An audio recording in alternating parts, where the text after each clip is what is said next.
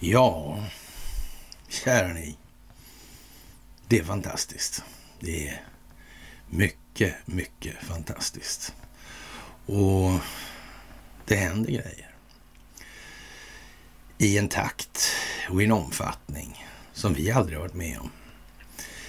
Det är som att det gamla skälver i sina grundvalar. Någonting står för dörren. Mm. Någonting står för dörren. Det är ett spelskifte på gång. En vattendelare, en brytpunkt, en inflektionspunkt. Mm.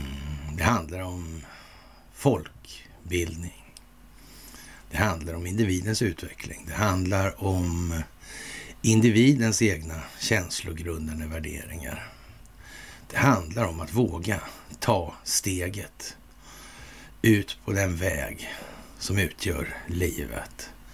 Att inte kura ihop sig som en rädd svensk. Ja, kära vänner.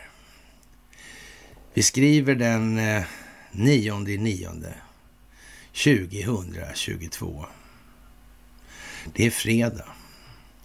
Och på fredagar så har vi faktiskt en tradition. Vi brukar ha en liten högtidsstund tillsammans. Det är dags för ett fredagsmys. Ja. Och ja, jag tror inte någon har missat vad det är som sker i vår omvärld. Jag tror inte någon har missat den här uh, energitillställningen. De här priserna. Mm, de mäts i pengar. De här pengarna skapas på ett märkligt vis. Mm.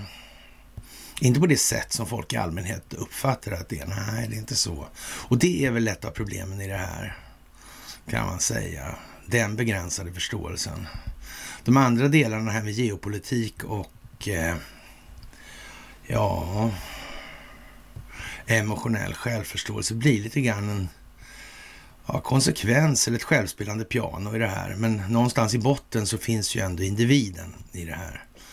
Mm, och det är där det här ligger. Det är dit vi måste nå. Vi måste nå fram till oss själva och bringa med oss ljus för hur tingens ordning ser ut i verkligheten så att vi kan börja ompröva våra tidigare känslogrundande värderingar. Det är själva metoden. Men först ska ni som vanligt ha ett helt enormt tack för allt ni gör. Det är ni som utgör den förändring som vi tillsammans ser till att den blir verklighet genom att förändra er själva och er syn på er själva framför allt. Ni ska ha ett jättetack för går på Swish och Patreon. Ni ska ha ett jättetack för att ni fördjupar er på karlnorberg.se och ni ska som alltid ha ett tack för att ni hänger på Telegramtjänsten. I vanlig ordning tackar vi också för att ni hänger på under poddar och så. För det kan vara lite lättare. Det är lite mer så att säga ja, eh, vidlyftig problemformulering. I grund och botten finns den här historien med pengarna, det finns det här med självbildsrevision och det finns en geopolitisk analys som är likartad då. Mm. Och sen är det naturligtvis, ibland får man ge och ta lite varför få med sig folk. Så är det också. Och eh, ja, som alltid ett stort tack för det ni gör. Och för övrigt ska vi också påminna om att den här podden Free People's Movement nu är mer aktuell än någonsin och amerikanerna har nu satt fart igen. Det blev ju lite standard där kan man säga. De behövde så att säga beta av lite på den gräsmatta de befinner sig. Och nu tycks de ha kommit dit hän att nu är det väl dags då att kliva vidare. Men det är som sagt det är en förhållandevis eh, liten, fast det, jämför man med Sverige så är det naturligtvis stort, men, men eh, liten spets då i det här. Och eh, Människor blir ju oerhört förvånade när man då, när de kommer fram till då att det kan inte vara möjligt att det här lilla landet med den här lilla familjen har lyckats med det där konststycket. Det verkar ju helt orimligt alltså. Det kan man tycka. Mm. Och det har varit lite av devisen också. Mm. Den djupa staten har ju aldrig gjort sig känd för att skylta med vad man håller på med i det här. Nej, det moderna kriget består av vad det består av. Liksom. Och, och, jag behöver inte tråka ut med att rabbla upp det igen, för det vet ni i det här laget. Och det handlar ju mycket om att ni ska föra budkavlen vidare. Mm. Budkavlen går, som Vilhelm Moberg så vackert uttryckte saken, i en eh, roman som för övrigt blev förbjuden av Per Albin Hansson och fick inte, ja, fick inte tryckas i Sverige, fick tryckas i Danmark istället. Mm. Mm. Redan då, så att säga. Och eh, vi hör ju mycket om det här med energipriserna. Det går ju ut på att i den här folkbildningen eller folkbildningsprojektet då så, ja, vi förde det på tal för ett tag sedan då, att märkligt, det verkar nästan som att den här avregleringen av, av eh, energimarknaden eh, på något vis sammanfaller i tiden med uppkomsten av det här uh, fenomenet med marknadsplatsen för de här uh, den här, den här ska jag säga, elhandeln. Och vad är det där för någonting egentligen? Jo, man köper ju någonting som in, ännu inte är producerat. Man köper alltså på någon form av framtid alltså, inte dåtid så ofta i alla fall. Nej, den är redan förbrukad då. Mm, man köper på terminer det här, man köper på derivat mot eh, hur priset ska slå alltså.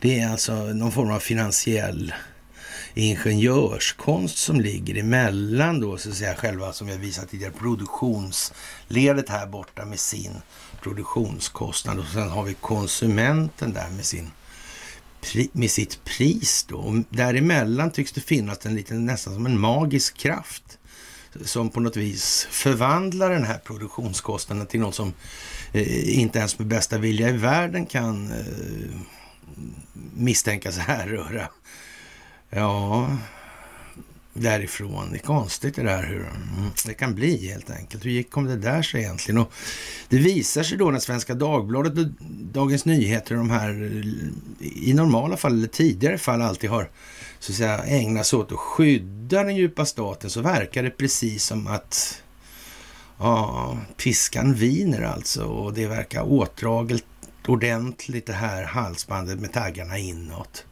faktiskt. Verkar vara begränsat med handlingsfrihet helt enkelt. Och det visar sig då att när elen blev marknad, det var bara Sverige som ville det egentligen i grund och botten. Och det kan man ju tycka liksom är, ja, vad konstigt. Varför sa ingen något då bland de här andra? Ja, vad kan det bero på tro? Vad kan det möjligen bero på? Ja, det är ju lite speciellt får man säga. Och Avstampet skedde i konstmuseet Louisiana i Danmark en försommardag 95. Alltså solen sken och segelbåtarna gled fram över Öresund i ett svalt sammanträdesrum. I det gamla båthuset satt fyra nordiska energiministrar stöttade av mineralvatten och frukt. Kvartetten från Sverige, Norge, Finland och Danmark skrev under ett rätt urvattnat pressmeddelande som tjänstemännen hade tagit fram. Det handlar om att ha en nordisk elmarknad i konkurrens alltså. Mm. Redan där alltså. Mm. Hur var det med den där konkurrensen egentligen? Det är svårt att säga så här i efterhand, eller kanske inte alls så jävla svårt egentligen alltså. Och mm, en, eh, ja, det här pressmeddelandet var det enda som fanns. Det var det som var grunden, säger Håkan Hedén, som var opolitiskt departementsråd och huvudman för eh, energifrågor på näringsdepartementet. Och redan där så vet vi vad det här med opolitiskt betyder för någonting. Det är som ett svenskt oberoende utredningsväsende ungefär. Det har tagit sikte på en speciellt bestämd målsättning. Det är, om vi kallar det för, det är kanslisvenska för att uttrycka att eh, man gör på ett helt annat sätt än vad man, ja, än vad allmänheten uppfattar det som i alla fall. Det är det som är själva poängen i det här. Ja, det här pressmeddelandet alltså var det enda som fanns. Ja, egentligen så var det bara Sverige som ville ha en konkurrensutsatt nordisk elmarknad. Norge ville vara med Sverige. Det är konstigt, märkligt det där. Alltså, inte med Finland eller Danmark. Finnarna var djupt skeptiska och danskarna var också skeptiska, säger han då. Och de svenska tjänstemännen åkte åkt runt ett halvår för att få till det här och sen en dag i Oslo, en i Helsingfors och en i Köpenhamn. Två veckor före mötet med det nordiska ministerrådet i det danska konstmuseet sydde de ihop förslaget. Energiminister Jörgen Johansson, socialdemokratin då, ändrade någon punkt här och där och sen var det klart helt enkelt. Ja, det var eh, Håkan Hedén blev ansvarig tjänsteman och arkitekten bakom elmarknadsreformen. Eh, ja, den långe mannen med, med sandrefärgad kalufs och rörde sig hemtamt på departementet och oavsett färg på ministerns kavajnål. kan man tänka sig. En Stockholmsbyråkrat alltså. Och vad har de alltid ägnat sig åt för någonting? Vilka syften har de alltid verkat? För att de ska nå sin, nå sin målsättning. Vad är det här för någonting egentligen? Vad sa Axel? Ja, precis, alltså det var jämlikt som fan för svenskarna på den tiden redan. Ja, så det här är ju gammal alltså. Och det här la alltså grunden till den avreglerade, avreglerade nordiska elmarknaden alltså. Och eh, vad ska man säga, den svenska avregleringen började egentligen långt tidigare med Storbritanniens järnlady. På 1980-talet ville Thatcher avreglera den brittiska elmarknaden. Hennes tankar om privatisering som ett sätt att effektivisera spreds både i den Europeiska unionen och i Sverige. Man ville konkurrensutsätta allt som gick att konkurrensutsätta Effektivite av effektivitetsskäl, säger elveteranen Nils Andersson, som förefaller vara eh, i princip totalt eh, slut i pallet. För att uttrycka det kärnfullt helt enkelt. Ja, vad konstigt alltså. Det där är ju någonting som eh, ja, eh, ja, vad ska vi säga, handla med el där. Är det, är det liksom någonting bra det här på något vis? Det, den, alltså handeln, de här, den här mittsegmentet mellan de här två ytterlighetspunkterna, alltså produktionen och konsumtionen, den ökar alltså effektiviteten på något märkligt vis.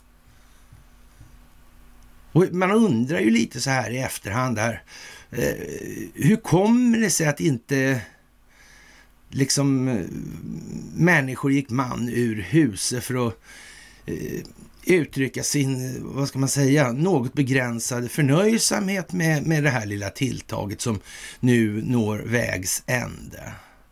Det handlar givetvis om att kunna få in den här finansiella expansionen då, eller finansiella ingenjörskonsten för att göra en så att säga expansion av skuldmassan eller kreditmassan för att åstadkomma en likviditetsförsörjning.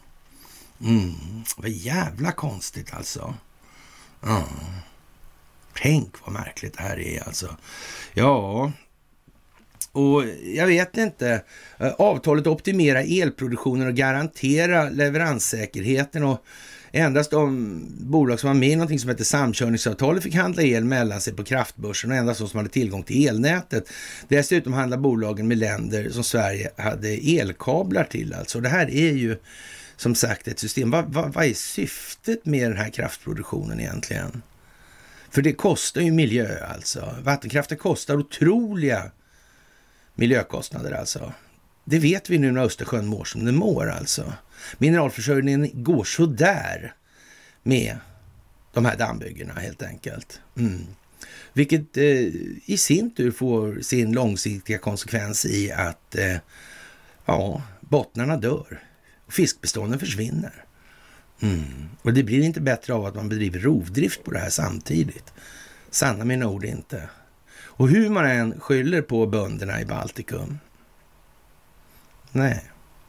Nej, så är det inte. Nej, nej, nej, nej, nej. Det är inte alls så. Ja, jag vet inte. Det är märkligt helt enkelt att miljörörelsen inte vaknat till det här. Hur i helvete kan en finansiell marknad mellan den real, realvärdeskapande produktionen och konsumtionen. Öka effektiviteten. Det, det, är ju liksom ett hål i huvudet som är större än hela huvudet liksom. Eh, nästan som man, eh, ja, huvudet under armen eller så. Alltså. Mm. Ja, jag vet inte. Det är ju lite speciellt får man nog säga. Och när man är från Svenska Dagbladets sida Dagens Nyheters sida och så vidare får ta upp de här grejerna, för all del också från eh, Dagens Industris sida numera. Man är tämligen öppenhjärtig med vilka då eh, som utgör den här hårda konkurrensen sinsemellan. Mm. Och de är för övrigt inte kända för eh, att så att säga vara särskilt konkurrensbenägna. Men däremot är de ganska kända för att vara pigga på konkurrensbegränsningar som gynnar sig själva under förespegling av att de är det omvända. Det är ju märkligt. Hur i helvete kan det komma sig att politikerna köper det? Varför hörs inga politiska röster eh, som uttrycker att det där stämmer ju inte? Är det svårt att räkna ut att en finansiell marknad mitt emellan en produktionskostnad och en konsumtionskostnad som driver upp det här till så många gånger priset som man vet inte vad, är någonting som är finansiell belastning. Är det komplicerat på något vis? Är det svårt att få in i huvudet? Det är konstigt tycker jag. Det borde inte vara så svårt faktiskt. Och sen kan man naturligtvis virka in det här hur mycket som helst i, ja, vad ska man säga, man kan ägna sig åt ingenjörsprosa eller eh, då bankprosa eller för all del kanslisvenska. Ja, och, och, då blir det ju lite jobbigt med många ord och sådana här grejer. Och långa ord också. Förbannade skit. Skriv rakt, skriv kort, skriv, skriv enkelt. Ja. Mm. Det är märkligt. Men det hjälper inte nu. Det hjälper inte nu. Informationsrörligheten på horisontalplanet är alldeles, alldeles, alldeles för stor helt enkelt. Mm. Så är det. Hur de än försöker. Hur de än försöker.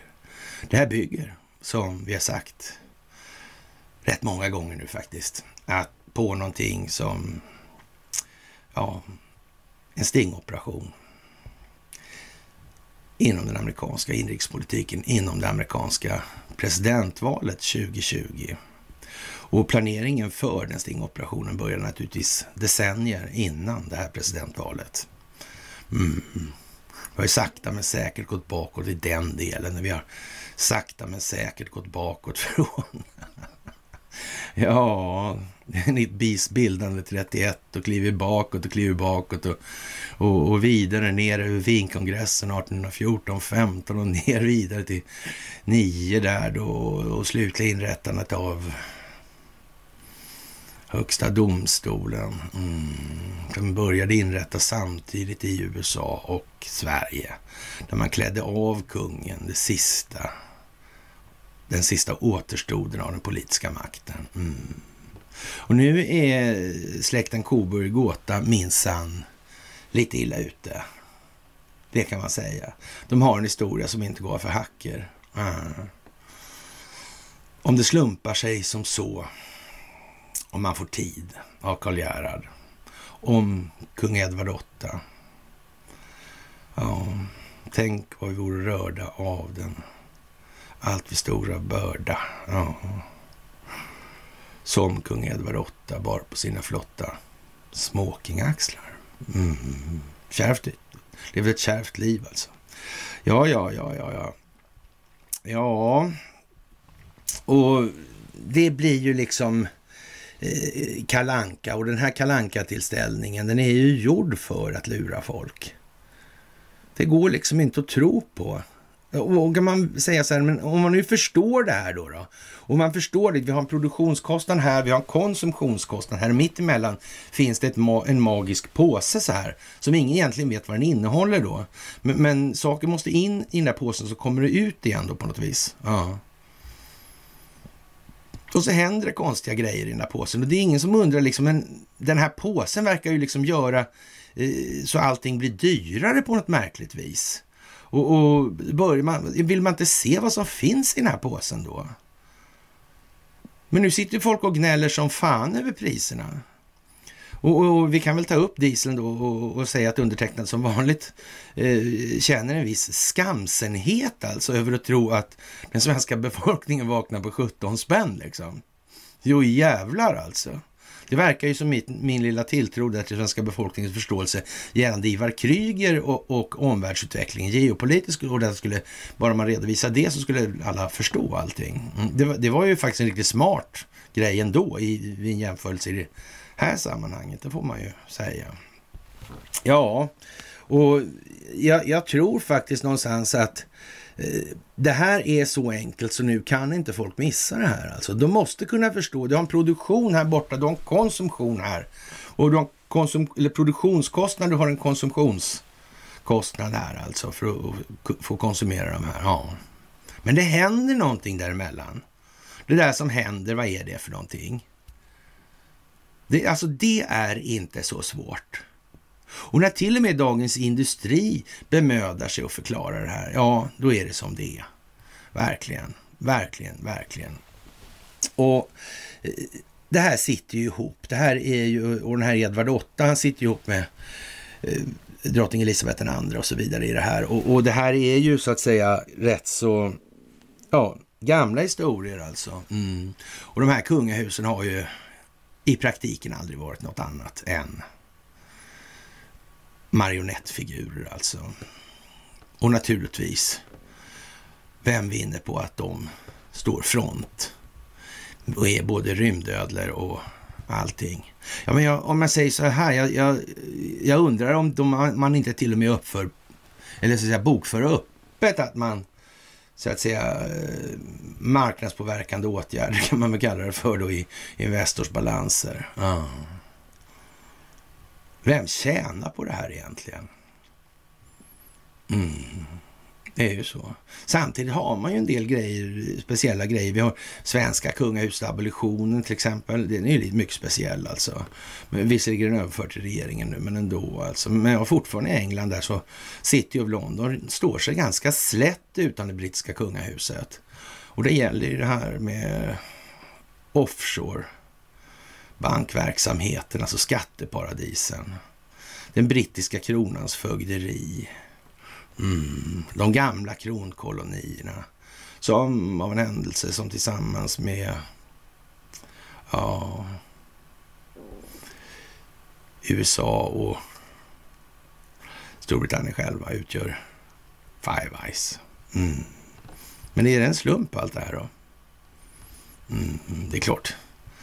Måste till lite James Bond så visar man ju att det så är det Ja. Det är ju mycket speciellt alltså. Det får man nog fan säga alltså.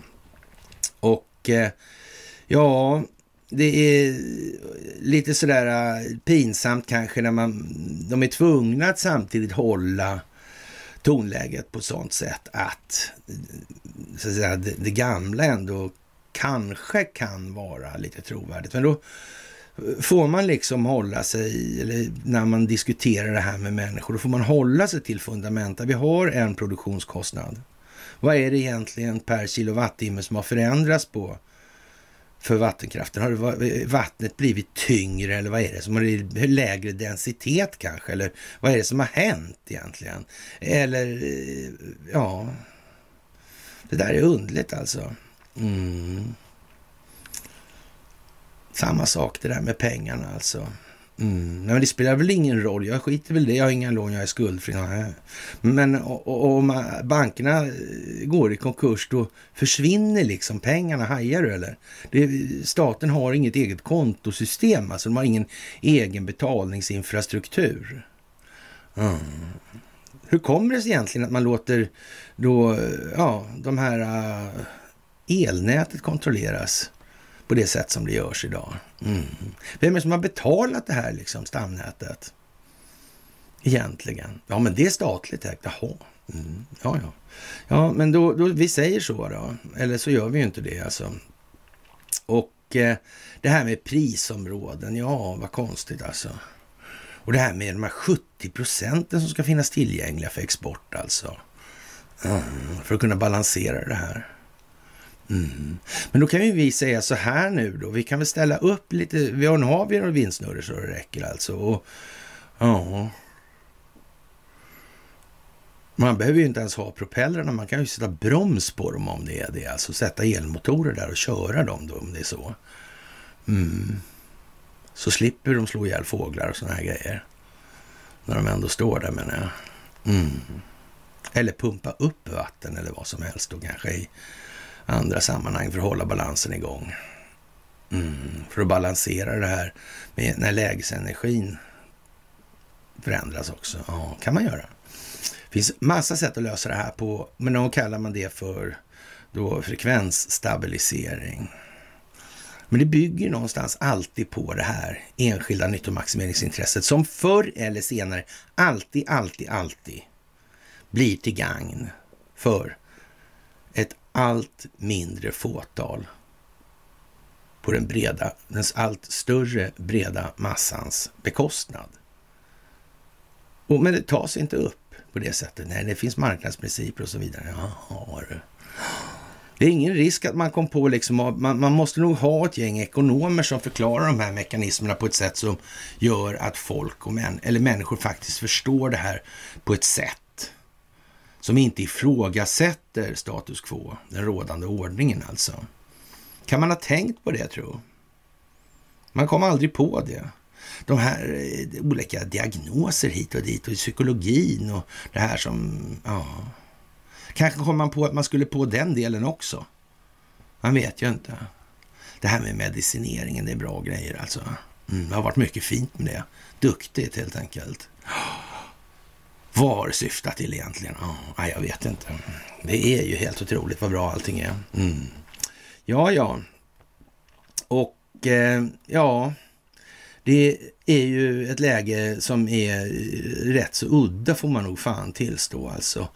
Och man får väl nästan eh, tänka sig att vi kan ta det här lite från andra hållet och Eh, gällande förra lördagen då med, med eh, uppställningen då mäktigast möjliga när det gäller offentlig ekonomi i Sverige. Magdalena och, och, och Micke finansminister och, och Åsa-Nisse och sen så ja, det moraliska geniet Thedéen ovanpå det här alltså. Och det, det, måste man ju säga var eh, en riktig, där mönstrar man upp för att ge maximal trovärdighet i det här och komma fram till att det har blivit lite eh, stökigt då på, ja, eh, ja, så att säga Nasdaq clearing här, eh, höga energipriser och så. De måste lämna säkerheter här. Och Nasdaq clearing, det är ju dotterbolag till Nasdaq. Vem styr det där egentligen då? Mm. Märkligt, märkligt, märkligt. Och vi sa ju för tusen miljoner år sedan, sa vi så här, om man nu skulle ge sig på banksystemet sådär och så. Ja, men då tar man ju bankerna i Baltikum såklart alltså. Mm. För de kommer ju slå in i balansräkningarna. Mm. Så. Mm. Det är speciellt. Det är speciellt. Ja, det här hotar vår finansiella stabilitet, säger statsministern då. Och eh, ja, om vi inte agerar snart kan det leda till allvarliga störningar i det finansiella systemet i Norden och Baltikum. I allra, färska, I allra värsta fall kan vi falla ner i en finanskris då. Och den här finanskrisen, den är ju där ändå liksom. Det är ju ingenting som skuldmättnaden skiter ju höger fan i det här med energin. Men de vill ju så att säga dra ut på det så lång tid de kan i det här. För de förstår att de har ingen koll i det här och, och, nu kan vi väl också tillstå så här att den svenska regeringen eller svenska riksdagen och regeringen är fullt medvetna om vem fan det är som håller i taktpinnen i de här sammanhangen. Och de är helt medvetna om vem som koordinerar vad i vilket sammanhang. I alla fall högst upp. Och ja, är det tillräckligt få så är det tillsagt att inte ett jävla, inte ett ljud, alltså du har telefon på det hela tiden också. Märker vi att du inte har telefon på det, ja då kommer vi och ser till att du har telefon på det. Så, punkt. Mm. Det är bara så. Och det här med geofencing, hur länge har det hållit på tro? Har de hållit på så länge så att det, ja, det finns inget val helt enkelt? Kan det vara så jävligt? Ja, det kan det nog vara. Det kan det nog vara faktiskt. Ja, och som sagt, det här går långt tillbaka i tiden och vi har skrivit mils, mils, mils om det här alltså. Och det här med att Eh, elbörsen Nordpol bestämmer det här och, och, ja, parallellt handlas finansiella kontrakt för att köpa, sälja eller i framtiden så kallade derivat på en annan marknad. Alltså derivathandeln sköts av Nasdaq, alltså vem som äger det behöver vi inte säga, som också äger Stockholmsbörsen. På den här marknaden som har sitt centrum i Stockholm är Fortum en stor aktör alltså, och de har hamnat i en oroande situation där vi tagit upp då deras samröre med Uniper och verksamheten i Tyskland eller kanske Karlshamns Karlshamnsverket är en del i den här optiken också. Mm. Ja, ja, det där är ju lite speciellt alltså. Och Normalt är nivån på säkerheterna lätthanterliga för energijättarna, men efter Putins energikrig har elpriset på framförallt derivatpriserna gått upp alltså. Och, och frågan är liksom vilken samhällsnytta gör de här eh, derivatpriserna? Vilken effektivitetsökning för de med sig då? Mm. Va, va, när exakt medför de här finansiella derivaten en ökning eller förbättring av effektiviteten? Berätta för mig snälla. Ibland är jag lite trögfattad så jag förstår inte riktigt hur det går till. Eller också är det på ett annat vis att jag inte är fullt så trögfattad och att det där är en riktigt fet jävla blåsning. Jag vet inte. Jag vet inte, eller så vet jag mycket väl. Det kan vara det ena eller det kan vara det andra. I det. det är inte svårare än så alltså. Och i april hade Fortum utsedda säkerheter för hela koncernen på alla marknader värda 40 miljarder. I juni var beloppet uppe i 70 och när rapporten publicerades 26 augusti hade säkerheterna stigit till 120 alltså. Detta för en koncern som hade drygt 43 miljarder i likvida medel då det andra kvartalet löpte ut. Alltså, sen har de ju det här eh, trista i Tyskland alltså. Och vi kommer tillbaka till det. Alltså, Fortums kvartalsrapport var överlag dyster läsning. Under årets första halvår uppgick gick bolaget 120 miljarder back. Nästan uteslutande på grund av det tyska dotterbolaget Uniper, där det som driver Karlshamnsverket. Alltså.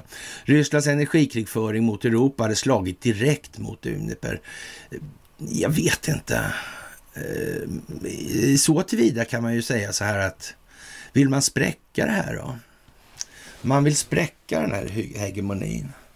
Man vill spräcka den djupa staten. Man vill spräcka kontrollen som Ericsson har utverkat över hela jorden. Man vill spräcka det här som ABB har ställt till med. Mm. Mm. Men man får väl nästan anse att det har varit lite ohemult ändå ur ett inte ens halvstrikt moraliskt perspektiv utan ur i princip alla tänkbara möjliga jävla perspektiv. Eller? Jo, men det tror jag faktiskt många tycker. Jag tror faktiskt det. Och eh, ja, Unipers aktiekurs har mer eller mindre kollapsat i år. Den tyska regeringen tvingades så sent som i juli ge bolaget akut krisstöd, vilket gav landet en ägarandel på 30 procent samtidigt som Fortums krympte. Var inte det jävligt fräckt av tyskarna att göra på det viset? De kanske inte heller ville ha det här gänget som dominerande faktor i det här. Det är ju konstigt alltså. Ja, eh, faktiskt alltså. Ja. Under en telefonkonferens i samband med kvartalsrapporten vägde vd Marcus Rauramo direkt, vädjade vdn då, Marcus Rauramo direkt till de nordiska ländernas regeringar. På kort sikt uppmanar de nordiska regeringarna att säkerställa att energibolagen får finansiering för att täcka för säkerheten alltså. Och eh, ja, sin spekulationsdrift då helt enkelt. Ja. Och de skulle behöva det. Vi har för Fortums del redan startat diskussioner med den finska staten för att hantera likviditetspressen, säger Marcus då i det, det sammanhanget. Ja, Eh, Fortum är börsnoterat men ägs till 50 procent av finska staten. När Fortum ropade lyssnade de finska myndigheterna. Och ja, vad ska man säga alltså? Svenskarna reagerade ju också på det här och eh, man, man kan nog se de andra 50 procenten där som inte är finska staten. Finns det någon, några fingrar i den här kakburken tro? Mm. Och jag kan ju säga att eh, Fortum var ju bland de här alltså som jag har haft lite chatter med då när det gäller hur elen är dragen i, ja, ja, i Stockholm till exempel. Mm. blev dubbla mätare och såna här grejer också. Konstigt alltså, konstigt. Det var rent ut sagt rena jävla gangsterfasonerna. Mm. Och det har suttit där i en evighet. Mm. Ja, ja, ja. Men, så det gick jävligt fort att få tillbaka de pengar man hade betalat in själv. När man sa att man hade faktiskt köpt de här liksom... Man hade köpt historien mer här och ville ha betalt för den där evigheten också. Då blev de inte lika glada skulle man kunna säga. Då blev de lite lätt eh, förargade. det var ju svårt att räkna ut att det skulle bli det i och för sig. Men, men, men, men, men, men. Ja, vad ska en armflicka, vad ska stackars flicka göra egentligen? ja, jag måste peta i och se vad som händer. Och det gjorde det. Ja, ja, ja, ja, ja, ja. Som sagt alltså, vad är det för risker i det här alltså? Och, och, och på fredagen där innan förra lördagen då så meddelade ju Ryssland då att gasleveransen stoppas på obestämd tid alltså. Ja, och, och, och ja, det är lite konstigt. Mm, faktiskt. Men man undrar, är det, är det planerat det här alltså? Eller är det bara tillfälligheter som gör allt det här? Mm. Ja, det är ju ett asymmetriskt krig, det är det ju alldeles säkert. Och man får nog acceptera också att det blir sådana här grejer för att räta ut det här andra som inte är så lätt att tvätta bort alltså. Nej. Nej. Och, och, för att göra det så måste man ju ha stöd av den svenska befolkningen och tro att den skulle göra någonting självmant i det här utan att vara nödd och tvungen till det. När man har då i alla fall upplever att man har tjänat på att stötta den här jävla typen av galenskaper. Ja, det verkar konstigt. Det, det, det tror jag inte på. Så dumma är de inte. Nej. Utan det vill nog fan till att den svenska folken får så mycket lidande som krävs för att, så att säga, uppnå en tillräcklig visdom. Det, det verkar faktiskt så. Det, vi får nog räkna med att det är så man har sett på saken. Allt annat verkar helt värdelöst dumt bara. Ja, som sagt, eh, det är helt eh, speciellt. Alltså det här har ju naturligtvis aldrig funnits förut någonting överhuvudtaget av det här alltså. Men det handlar ju alltså om att exponera den djupa staten och den verksamhet som de bedriver. Och som har bedrivits under i princip, i princip överskådlig tid bakåt. Mm. Men det är klart att det här tog ju en jävla fart när telefonerna kom. Alltså det gjorde det. Det är en stor skillnad alltså. Informationsrörlighetsriktningen förändrades då. Eh, men man hade ju så att säga fortfarande en rätt så rigorös kontroll på det här. Mm. Det var ju därför vi, ja, 1931 hade 3000 kontrollstationer. Avlyssningsstationer. Mm, det var några stycken. Vi kan inte ens räkna upp 200 samhällen i det här landet. Någon av oss. Nej. Men 3000 avlyssningsstationer, det fanns det. Mm -hmm. Ja, men det var för vår säkerhets skull alltså. Ja, och vi får väl se vad, vad ja, vad ska vi säga? Det, det, är hotet avvärjt nu för Fortums del? Det här är en kortsiktig lösning, men eh, ja, den löser inte grundfrågan. Att vi har ett regelverk som skapar en extrem situation. Eh, ja, eh, det, det, ligger i allas intresse att, att vi kan lösa det här. Och vi kan inte lösa det här inom ramen för rådande system. Det är helt omöjligt.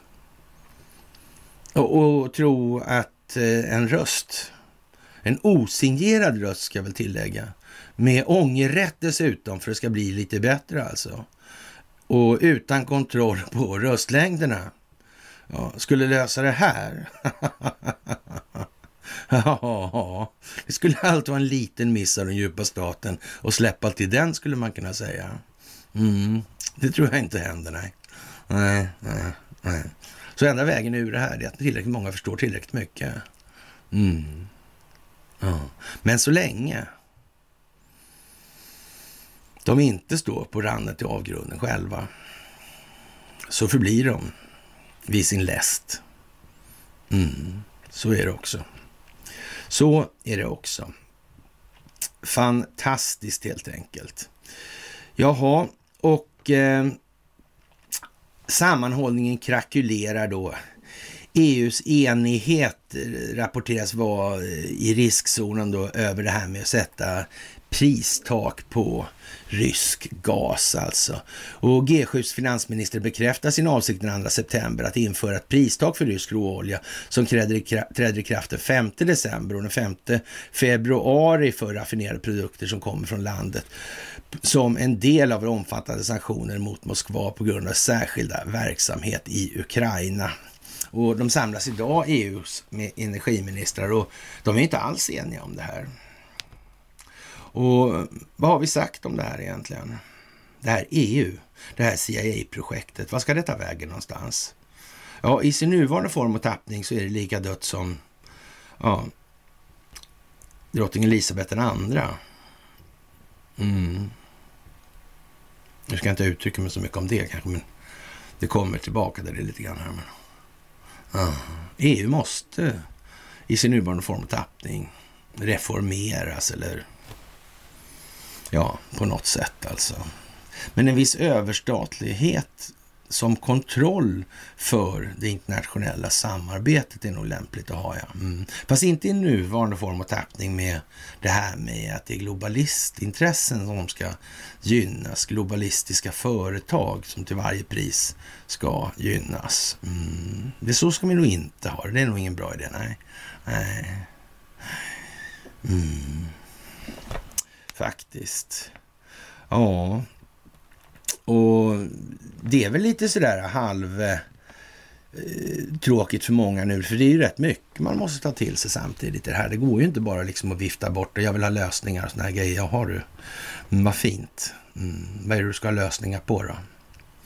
Ja, och så försöker man då, mm, ibland kommer sådär, men vi, vi måste ha klara målbilder och så vidare. Nej, det måste vi inte ha. Fritt tänkande är fritt tänkande då. Hur, hur beskriver man fritt tänkande som en klar målbild? Mm.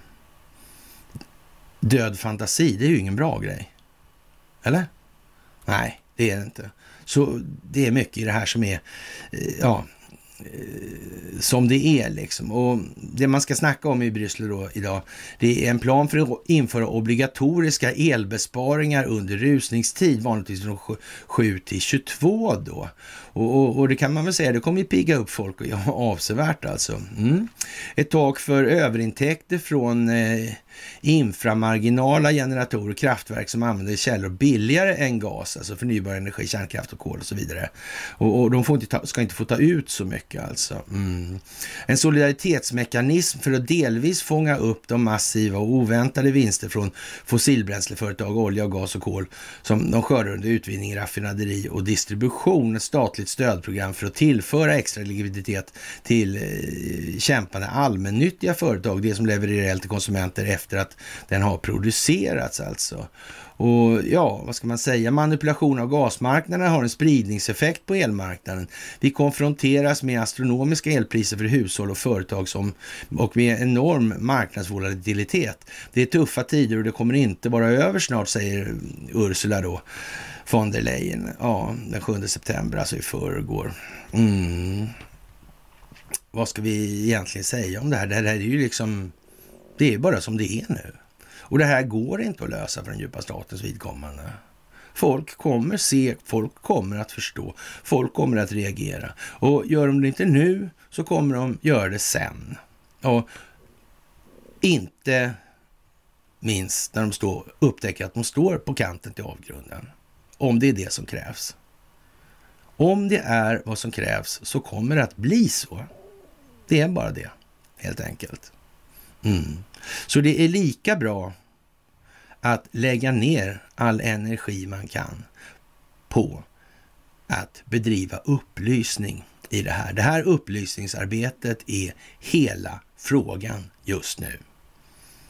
Det hade aldrig fungerat att Donald Trump hade tagit fram den hårda bevisning som finns. Det spelar ingen roll. Har man opinionen med sig kan man göra vad man vill. Har man den mot sig, Ja, kan man inte göra någonting. Sen må man ha hur jävla rätt som helst. Det spelar ingen roll. Och i ett rättssystem som är skapat av den djupa staten för att vidmakthålla status quo och den djupa statens positioner, ja, då får man vara rätt så trögfattad om man tror att man ska vinna. Vi är många som har provat i den meningen. Mm. Det går sådär helt enkelt. Det går sådär faktiskt. Man får en ökad förståelse för att folk har hamnat lite snett med systemet i olika sammanhang. Mm. Och eh, ja, vi får väl eh, se vad det tar vägen hur fort det går helt enkelt. Och det kommer ju inte bli bättre för den djupa staten, för det kommer på bred front alltså. Det kommer en distraktion alltså. Någonting som förskjuter fokus från det som egentligen är avsedd, avsett att ge en effekt och verkan. Så är det alltså. Man annonserar inte innan införandet av överraskningsmomentet i militära doktriner. Mm. Så är det. Ja, och eh, som sagt, eh, NSA eh, släpper, släpper ett eh, postkvantum, eh, en postkvantummanual för eh, nationella eh, säkerhetssystemkontrollanter och operatörer. Oh, det här är ju konstigt alltså. Hur är det egentligen med NSA? Ja, uppenbarligen är en delar av NSA ägnar sig åt mindre bra saker och andra delar ägnar sig åt vad man skulle kunna kalla för eh, allmänna nyttosyften. Mm. Det verkar vara splittrat det där. Men det är väl knappast oväntat heller. Det måste väl vara så. Det går ju inte att ta det här på något annat vis. Det måste tas inifrån. Det är enda möjligheten att ja, komma runt Engström. Mm. Man måste komma bakifrån helt enkelt. Ja, ja. Som sagt. Mm. Och NATO kommer kräva förklaringar angående händelsen när man har fått då en, ja, Portugals generalstab hackad alltså. Mm. Hur går det med NATO i de här sammanhangen? Vad har vi sagt om det då? Mm. Det har vi också sagt då. Mm. Och, och visserligen eh, de flesta som har hört, hörde när vi sa det från början, eller när jag sa det från början då kanske man ska säga, då, ja, de bara skakar ju på huvudet. Där ser ni, han är dum i huvudet. Ja, så kanske det är. Mm.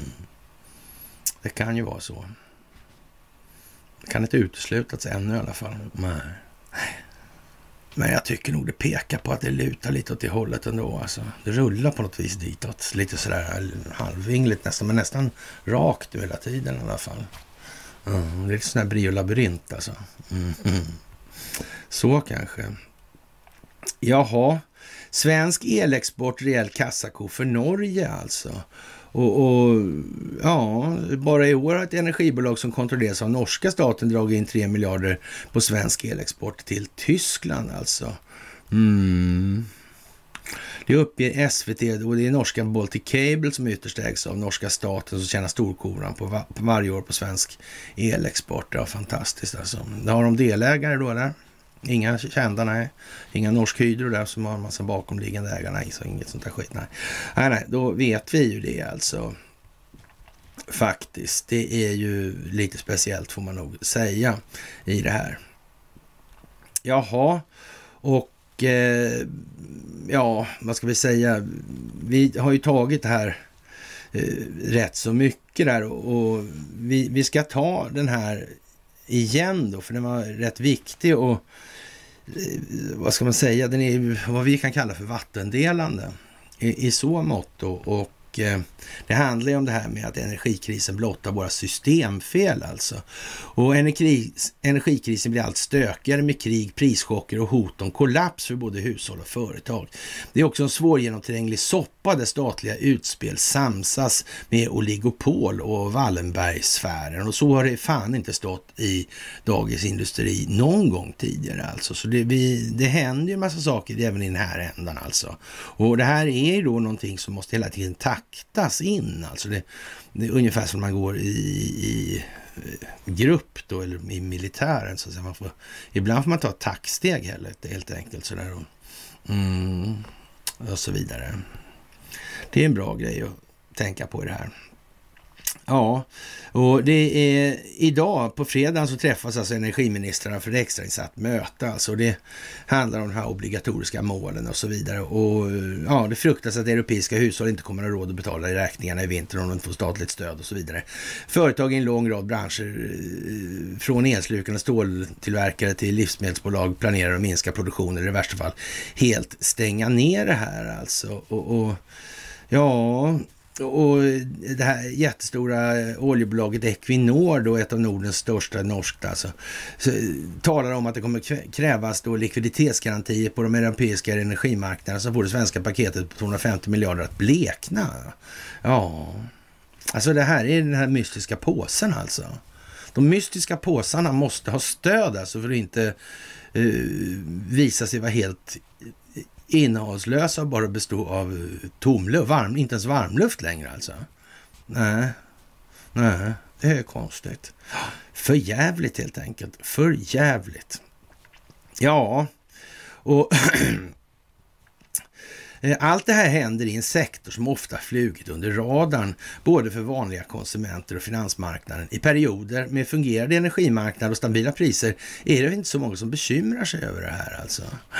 Nej, det kan ju stämma alltså. Det har det där med den här eh, avgrundens kant igen. Alltså, samtidigt som det behandlar eller som det handlar om beslut som tar väldigt lång tid att genomföra och som ska skapa stabilitet och funktionalitet över ännu längre tid, så styrs mycket av, av väldigt kortsiktiga politiska utspel. Och det var väl den här Isakssons li, lite sådär klumpiga uttryck i alla fall. Va? Det, det, är inte kortsiktiga politiska utspel som det här styrs av. Alltså. Det här styrs av enskilda nyttomaximeringssyften. Är han dum i huvudet? Vad är frågan då? Som inte fattar det. Eller varför skriver han inte det? Det är helt enkelt inte läge för det än alltså. Men, men det tar sig lite ibland så här i, i den här skriften då. Och, och ja, eh, det, men som sagt, kortsiktiga politiska utspel är väl det det här är minst av allt, skulle man kunna säga. Det är trots allt bankernas pengar som styr en ekonomi som kontrollerar politiken, inte tvärtom. Ifall det var någon som trodde det alltså. Mm. Det är därför vi inte ser så mycket kritik av bankerna inom den politiska representationen. Mm. Det är svårt att förstå. Nej, det tror jag inte faktiskt. Det här tror jag faktiskt inte är så svårt att förstå längre. Och i Sverige kontrollerar branschgiganterna Vattenfall, Fortum, EM och Uniper stora delar av verksamheten för produktionen som de delvis samäger till handel, där de är både köpare och säljare. Vattenfall och E.ON äger dessutom stora delar av landets elnät som är lokala monopol. Jag låter det inte... Vad snackar de om förut? Vad den där effektivisering... Är det effektivt det? Det är, det är effektivt det i så fall, eller? Eller är det inte det? Och det finns inga enskilda nyttomaximeringsintressen inblandade alls i det här, nej. Nej, det är allmänhetens bästa som gäller. Alltså, det är så där nu alltså. Ja, faktiskt. En annan aktör som under senare dyk, tid dykt upp på flera olika stolar i samband med energikrisen. Det hör och häpna alltså. Det är Wallenbergsfären. Nej, är det? Vad konstigt. I Dagens Industri eller? Jaha. Ja, det var ju konstigt. Investor är näst största ägare i Nasdaq med, med 12 procent av aktierna. SEBs vd Johan Torgeby sitter i styrelsen enligt både banken och Investor på eget mandat. Jaha, så för, märkligt. SEB är det enda svenska företaget av 17 medlemmar i den högsta medlemskategorin i Nasdaqs råvarubörs. General Clearing Member, GCM Förutom en norsk bank som även handlar med fisk och skaldjur är det i övrigt i stort sett bara internationella giganter i den medlemskategorin. Jaha. Och så sådär pyttelite då då. Ja. Du har aldrig tänkt på att det är husse som kontrollerar hela marknadsplatsen? Nej. Och det har de aldrig använt till sin egen fördel heller. För det skulle de aldrig göra, för de har bara en, liksom sådär, en lite stillsam patriotism som drivkraft för all sin verksamhet. Mm. Är det därför de mutar Isis, tro? Om vi ska ta en ytterlighet åt andra hållet kanske, så vad de ägnar sig åt. Kan det vara så? Jag vet inte. Jag är osäker. Jag är mycket osäker alltså. Ja, ja, ja, ja, ja. ja. Jaha.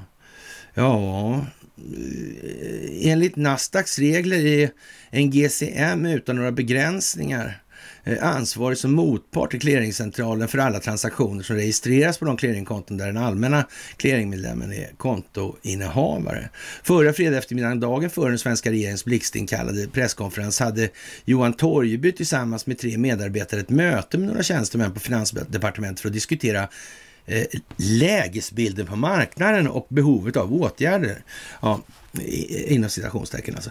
Någon mer information om vad som sades där finns inte. Senare på kvällen samma dag kom beskedet att Rysslands president Vladimir Putin han stänger gaskranen han till Europa helt, vilket enligt statsminister Magdalena Andersson innebär energikrig. Okej? Okay. Och, och Sverige inför sanktioner mot Ryssland eller Europa inför sanktioner mot Ryssland. Och Ryssland svarar med att inte vilja sälja sin gas som de inte kan sälja längre. Hur låter det här? Låter det jätteseriöst?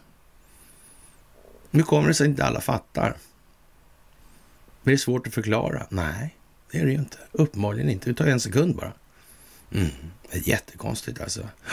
Samtidigt med det svenska räddningspaketet på 250 miljarder kronor har den finska staten lagt fram ett räddningspaket motsvarande 100 miljarder kronor via det finska ägarbolaget Solidium. Ja, även här har Wallenbergsfären kopplingar. Alltså jaha, de hade det i alla fall. Ja, just det. Ja.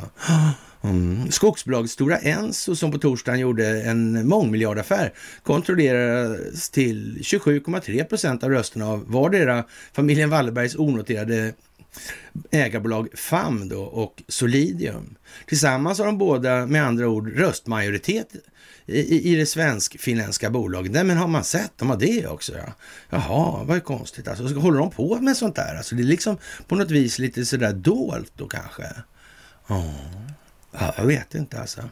Tidigare år valdes Vattenfalls vd Anna Borg in i FAMs styrelse. Hennes enda externa styrelseuppdrag alltså. Ja, hur allvarlig krisen för elhandlare som behöver ha extra säkerhet på Nasdaqs råvarubörs är för hela det finansiella, alltså, det råder det delade meningar om alltså. Ja, man kan väl säga så här, om man har använt det här som ett verktyg för att kunna expandera kreditmassan, det vill säga att ägna sig åt den här verksamheten som håller på i påsen, alltså som drar en massa pengar. Och då blir det trots allt ett visst likviditetsflöde ut i realekonomin på det viset, samtidigt som det naturligtvis eller, så att säga, ja, i någon mån då eh, bidrar till att öka den här finansiella tillgångsprisinflationen. Men en viss mån faller naturligtvis ut i realekonomin. Och man kan väl säga så här, när det inte finns bättre metodval än det här för att likviditetsförsörja den ackumulerade räntekostnaden, ja då kan vi konstatera så här. Då är det nog inte så jävla, jävla långt kvar innan det här börjar synas i bankernas balansräkningar. Mm. Men då ska vi höja räntan, säger Nisse. Fint alltså. Ja, ja, ja, ja, ja, ja. Mm. Ja, alla nordiska bolag på elmarknaden som uttalar sig hävdar att de själva står stabilt. Många uttrycker oro för marknaden som sådan. Alltså. Bankrepresentanter som Dagens Industri har talat med ställer sig skeptiska till tal om finanskris. Ja, det tror fan det. Det gäller ju att upprätthålla förtroendet för systemet till varje pris i det här. Och det, det förtroendet faller dramatiskt, eller för att inte säga fritt fall just nu. På torsdagen hade heller ingen aktör sökt stöd där regeringen i helgen talade om risken för att någon aktör skulle gå i teknisk konkurs redan på måndagen. Ja, att både den fysiska och finansiella elhandeln har blottor är en gammal sanning och det kan man väl säga så här, är, må ju vara en gammal sanning, men det har banne mig inte stått så där överdrivet många gånger i Dagens Industri. Därför så, som DI rapporterade talade Nasdaq redan i februari i en rapport om att växande säkerhetskrav är ett problem. Andra aktörer har ännu längre varnat för att kombinationen av dålig likviditet på terminsbörsen för råvaror i kombination med stora prissvängningar på energin kan bli väldigt bekymmersam. Råvarumarknader och i ännu högre grad derivatmarknader för råvaror har en tendens att locka till sig spekulanter. Eh, alltså är det det de pysslar med i den här påsen alltså? Som är mittemellan produktionen och konsumenten? Jaha. Jaha. Ja, ja, ja, ja, ja, ja. Det, det, det var ju fan alltså. Ja. Ja, det var vad som hände för några år sedan när en norsk spekulant höll på att sänka Nasdaqs råvarubörs. Det slutade med en väldigt skarp varning från Finansinspektionen och böter på hela 300 miljoner kronor för Nasdaq. Det var ju fantastiskt vilka pengar alltså. Ja, den här gången har åtminstone ett elbolag eh, fått för sig den bisarra idén att försöka säga upp fleråriga elavtal med privatkunder, Skellefteå Kraft alltså. Men det är varken kundernas eller skattebetalarnas sak att täcka upp för spekulanter som tjänar grova pengar när det går deras väg och sedan tycker att någon annan ska ta notan alltså. Ja.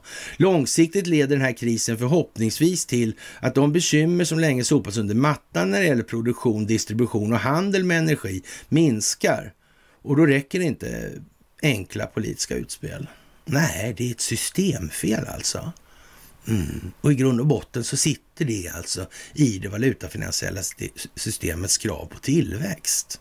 Det vill säga skuldmassan måste växa.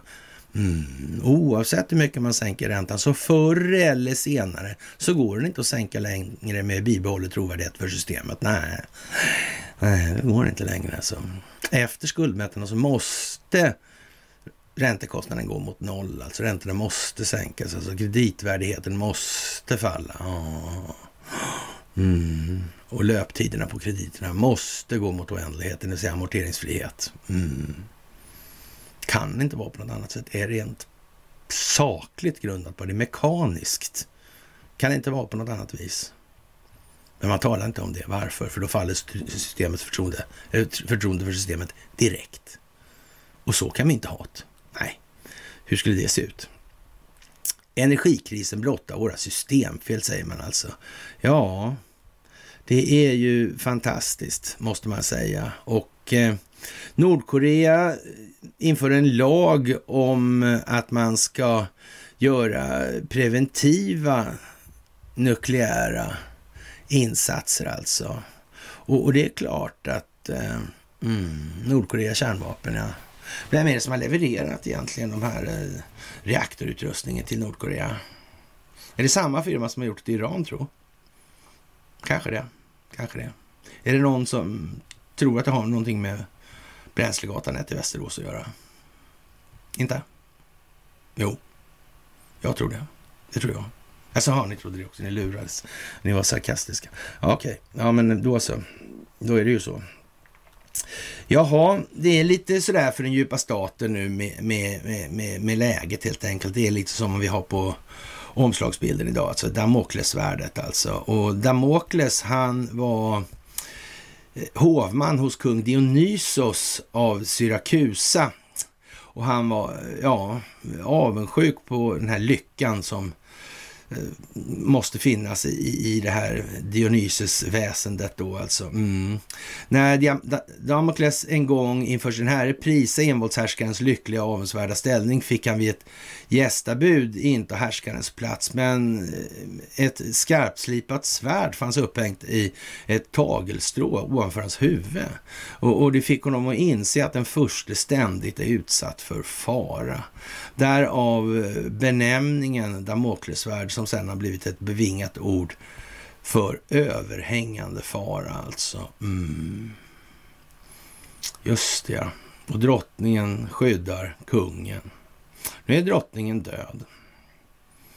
Mm.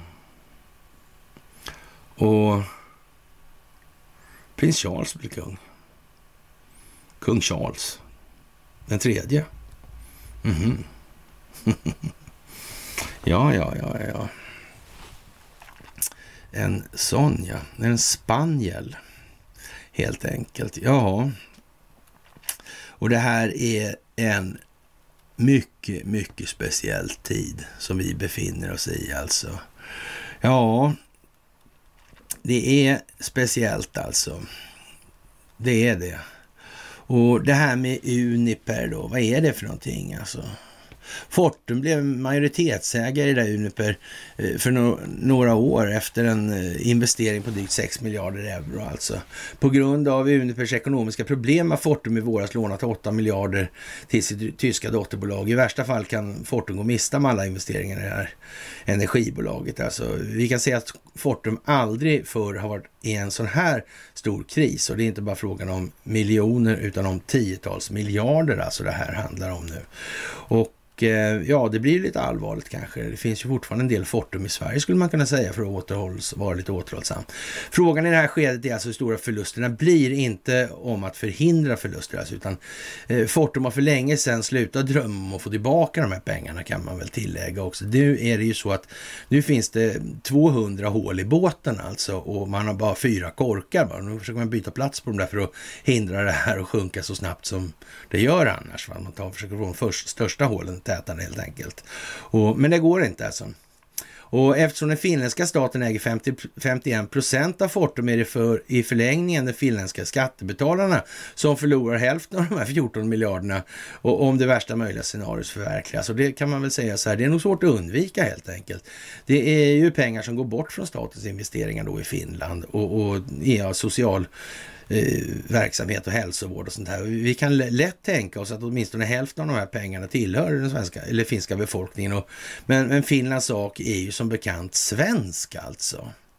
Ja, det är ju så. Det märks ju nu här och det blir ju lite så när eh, man så att säga ja, eh, har ägnat sig åt det här att verka utan att synas och har haft den här dolda, dolda makten och den här dolda makten exponeras nu, eller är på väg att exponeras genom ja, de samverkande krafternas försorg alltså. Det vill säga de har koordinerat det här för att få den här exponeringen för just den svenska befolkningen, den finska befolkningen, den norska befolkningen och den danska befolkningen. Mm. För det är samma lilla käcka familj som har varit i farten med sitt dolda ägande överallt alltså. På det sätt vi har beskrivit här nu idag. Ja, ja om Fortum går på en brakförlust betyder det också att bolaget knappast betalar ut någon som helst utdelning på mycket lång tid alltså. Och, och därigenom, därigenom så ser vi också såklart högre skatter i Finland om allt går dåligt. Och det gör ju, ja, som sagt, det här är gjort för att väcka de nordiska befolkningarna. Det här. Det går inte med, med ja, och, och, därför har jag liksom i, med en viss dåres e, envishet, eller med ja, dåres vissa envishet, eller så här, med vi, ja, dåres envishet i alla fall, anfört då att det här kommer rulla in utifrån alltså. Mm. Och det här är i den delen alltså. Det här är koordinerat. Kreml och den för detta Trump-administrationen, alltså den delen som motverkar den djupa staten, har koordinerat det här. Tillsammans med Nordkorea. Mm. Tillsammans med Xi Jinping, tillsammans med Recep Tayyip Erdogan, tillsammans med Teheran. Ja. Det är så bara. Sen kan man tro och tycka vad man vill. Jag kan garantera att den här utvecklingen kommer gå i exakt samma riktning som alla nu kan se att den går i. Det finns ingenting kvar att diskutera i den delen.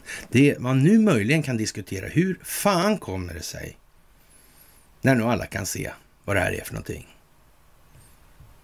att man inte anammar det här synsättet?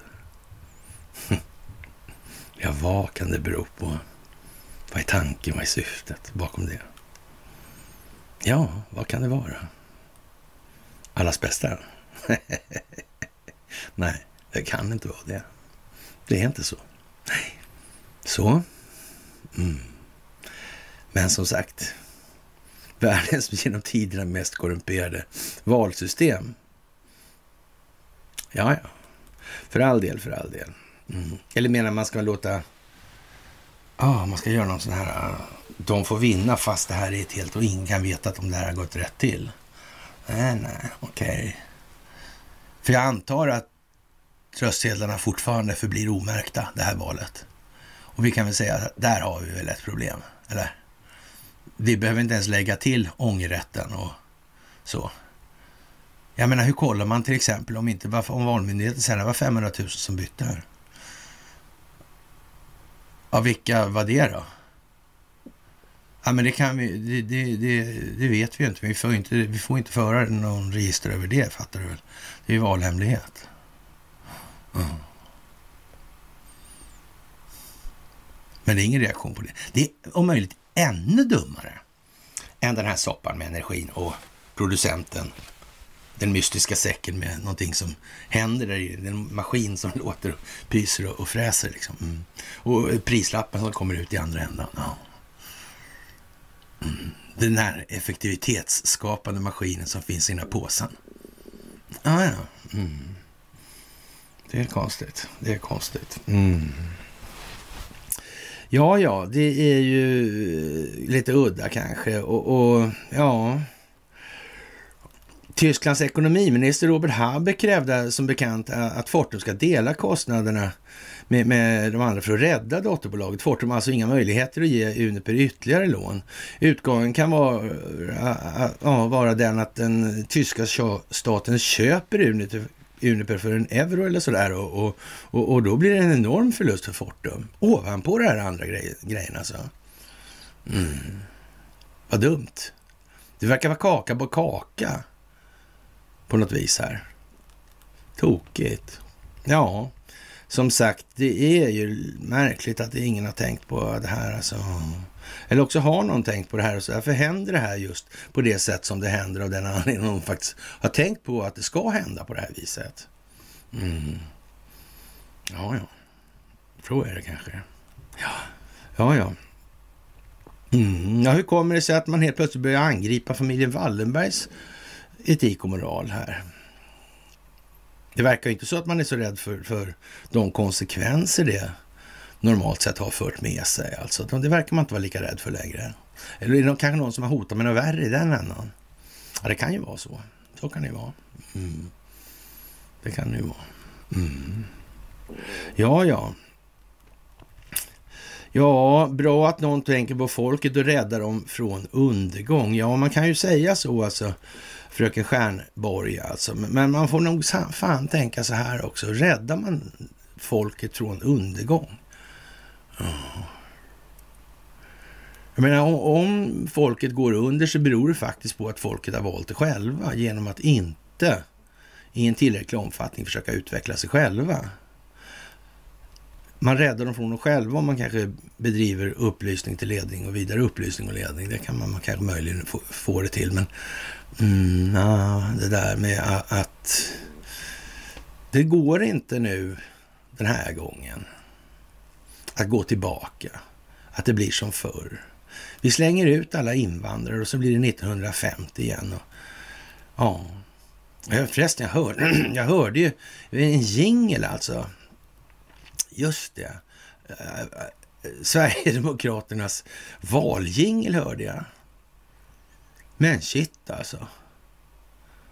Men shit. ja, ja, ja, ja, ja, ja, ja, ja. Hästjazz och dansband och lalala. Alltså fan, det är svensktopp och ja, nej, då texten är inte värd att nämna. Så, ja, sådär.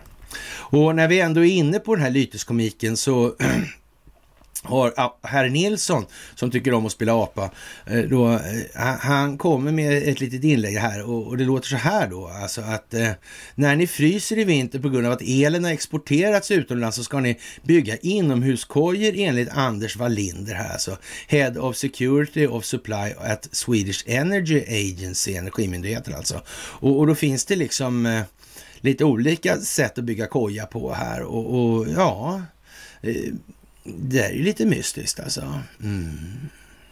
För att hålla värmen nu. Mm. man, man, skulle ju kunna tänka sig liksom att när den typen av eh, publiceringar finns medialt i vad man normalt sett betraktar som eh, seriösa nyhetsförmedlare, informationsförmedlare. Då skulle man ju kunna tro att det, det, bli, det gick liksom någon sån här, eh, ja, eh, liten eh, ilning eller liksom en eh, liten ryggmärgskänsla att det, det, här kan väl ändå inte vara riktigt seriöst menat. Eh, eller menar eh, bäste redaktören i fråga att vi ska tro på detta? Ja, jag vet inte fan alltså. Är, man måste nog faktiskt kräva lite också. Jag vet inte, det här med demokratiskt ansvar egentligen. Bör man inte känna till vad det är man röstar på? Alltså om man inte har en aning om det och röstar på vad som helst då, så här efter gott, eget gottfinnande sådär. Utan någon som helst kompetens att fatta avgörande beslut i något som helst sammanhang alltså. Mm. Utgör man inte en fara för sig själv och andra då? Är det rimligt? Och man kan ju undra när folkbildningsnivån befinner sig på den nivån att man, man liksom föreslår att de ska bygga koja under bordet alltså för att hålla värmen. Ja, svensken är ju van att befinna sig där under liggande i fosterställning sugandes på tummen förvisso alltså. Men, men, jag är inte säker på att det alstrar så mycket värme på det viset alltså. Mm. Nej. Sådär. Ja, det är någonting som är konstigt alltså. Men, men ni förstår själva vad vår roll är i det här och det går ju liksom inte ens att ja, göra någonting åt. Alltså. Vi måste jobba på bara här. Ja, det går inte att lösa fort med någon snabb lösning. Det går inte. Det går inte. Vi måste göra det samfällt koordinerat med vår omvärld och koordinationen, ja, den, den är där den är alltså. Det behöver inte ni liksom, ja. Det, ni följer internationella medier också i en tillräcklig omfattning för att se ungefär var vi befinner oss hela tiden och vad som är läge och inte läge i det här. Det måste kunna påvisas en logiskt konsekvent kedja till saklig grund i argumenten. Det är bara så. Och, och det här andra, kosmetikan i det där, ja det är just bara kosmetika, det kan vi skita i helt enkelt. Helt enkelt. Tänka sig att Disney kommer att medverka till att sänka Twitter och därmed underrättelsetjänsterna Big Tech med sina bottfarmer. Ja, det var så att Disney försökte köpa Twitter. Mm. Och så finns det dokument kvar från det. Ha, vad passande. Ja, då fanns det bottar minsann. Mm. Mm. Ja, kanske ända upp till ja, 40 procent av sådana här grejer. Mm. Men det var ju länge sedan. Jaha. Det här kanske har ökat.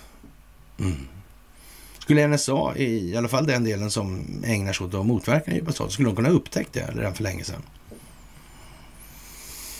Mm. Disney var intresserade ändå, för de hade ett väldigt billigt pris, alltså, sådär som det rörde sig om. Ja, konstigt alltså. Ja, nu vet jag inte. Elon Musk kommer han använda det där. Kanske, lite. Jag vet inte. Ja, det är speciellt alltså. Och eh, drottning Elisabeth II är som sagt död, alltså hon blev 96 år. Och en speciell tid, en speciell epok går i graven. Hon var ju så att säga den sista regenten av det som ändå fanns kvar av det brittiska kolonialväldet alltså. Mm. Nu blir det inget mer. Nu blir det ingenting mer alltså. Nej, det är bara så. Ja, och eh, det kommer alltså bli helt annorlunda nu. med, utan närvaron av drottning Elisabeth II. Det kommer att saknas eh, stabiliserande faktorer skulle man kunna säga. För hon har ju gjort någon form av sinnebild för det här imperiet då under lång tid. Alltså 70 år är jävligt lång tid i det sammanhanget. Det kan man inte sticka under stol med alltså. Och det är osäkra tider framöver och ett krisdrabbat Storbritannien står inför framtiden med en ny kung och en oerfaren ny premiärminister. Och ja, det säger Storbritanniens ambassadör Peter Ford till Sputnik alltså. Ja, och den längsta någonsin som en regent har suttit är det ju det här alltså. Och det är ju lite speciellt alltså. Och det här är ju två dagar efter hon har utsett då det konservativa, konservativa partiets ledare Liz Truss till sin femte till sin femtonde premiärminister alltså. Så hon, ja, och, och, är det verkligen så? Hon har ju varit död länge säger ju många då. Ja. Så den här utnämningen gills inte alltså? I så fall. Det är också en del i det här spelet bara. Mm. Hon chansar lite. Mm. Det är inte så att Donald Trump, och när Donald Trump var här då, eller var där i, England, då var det också bara teater. Hon var död redan då. Eller har hon aldrig levt kanske? Eller när dog hon då? Mm. Ja, vi har bett er att läsa på bloggen angående det här med Kobergåta. Mm. Det finns en massa grejer i det här som är, eh, eh, om vi säger som så, Eh, inte moraliskt smickrande. Även för eh, salig framlidna Elisabet så är, finns det en del saker som är lite tveksamma, alltså, milt uttryckt. Alltså. Och det här med saxen, kober gåta är ju som det är. Alltså det handlar om Sibylla och det handlar om bröllop och det handlar om nazister och så vidare i det här Det handlar om rasideologi. Ja. Det handlar om familjeplanering, det handlar om rashygien som sagt. Eugenics alltså. Mm. mm. Det gör ju det alltså. Mm, mm. Det handlar om biologisk krigföring och så vidare. Mm. Mm. Ja, nu stundar andra tider. Ja, var så säkra faktiskt. Det kommer tider nu som vi förmodligen inte kan för oss, föreställa oss till fullo. För det vore jävligt märkligt om vi kunde det. Mm. Det måste finnas parametrar, det måste finnas perspektiv ur vilka vi inte har en aning om vilken ordning saker kommer att ske. Nu är det ju inte särskilt svårt längre att konstatera det som vi har sagt hela tiden ska komma. Vi kan konstatera det här med NATO, vi kan konstatera det här med EU, vi kan konstatera det här med Israel, vi kan konstatera det här med eh, ja, eh, bankerna och, och räntan och energimarknader och eh, finansiell belastning på realvärdeproduktion och så vidare. Och så vidare. Alltså det, det, är liksom inte svårt och har aldrig varit svårt heller, så det har alltid bara kunnat bli så här. Men, men eh, ja, det finns fortfarande många saker. Det finns många saker i det här som vi inte känner till också. Och nu har vi ju tio dagar då som blir lite, det kan ju vara de här tio mörka dagarna också. För medierna kanske skriker sig blåa i det här om drottning Elisabeth. Mm.